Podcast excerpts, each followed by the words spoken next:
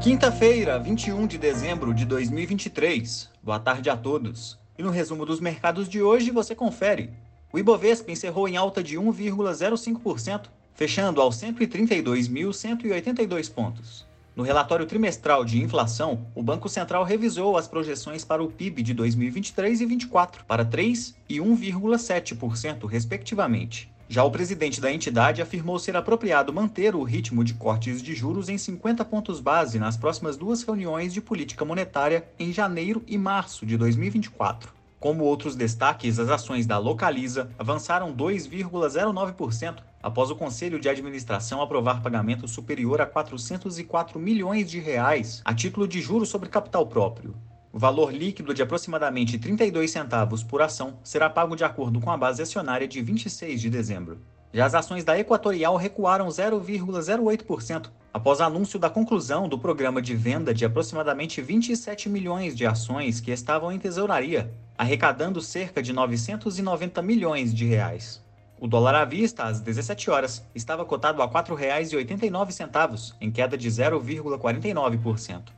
Indo para o exterior, as bolsas asiáticas não apresentaram direção única, com breve recuperação dos ativos na China após sucessivas quedas ao longo da semana, enquanto no Japão pesou uma notícia sobre investigações por irregularidades em testes de colisões em uma montadora de veículos. Na China, o índice Xangai Composto subiu 0,57% e no Japão, o índice Nikkei recuou 1,59%. As bolsas europeias fecharam em baixa.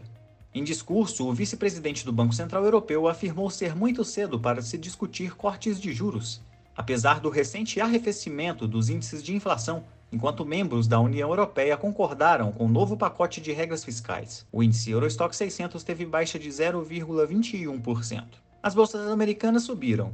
O PIB do terceiro trimestre de 2023 cresceu 4,9% na base anualizada, levemente abaixo da estimativa anterior. Por outro lado, os pedidos de auxílio-desemprego somaram 205 mil na semana encerrada em 16 de dezembro, vindo mais baixo que a expectativa e mostrando resiliência do mercado de trabalho por lá. O Nasdaq teve alta de 1,26%, o S&P 500 avançou 1,03%, enquanto o Dow Jones subiu 0,87%. Somos do time de estratégia de investimentos do BB e diariamente estaremos aqui para passar o resumo dos mercados. Uma ótima noite a todos e até a próxima!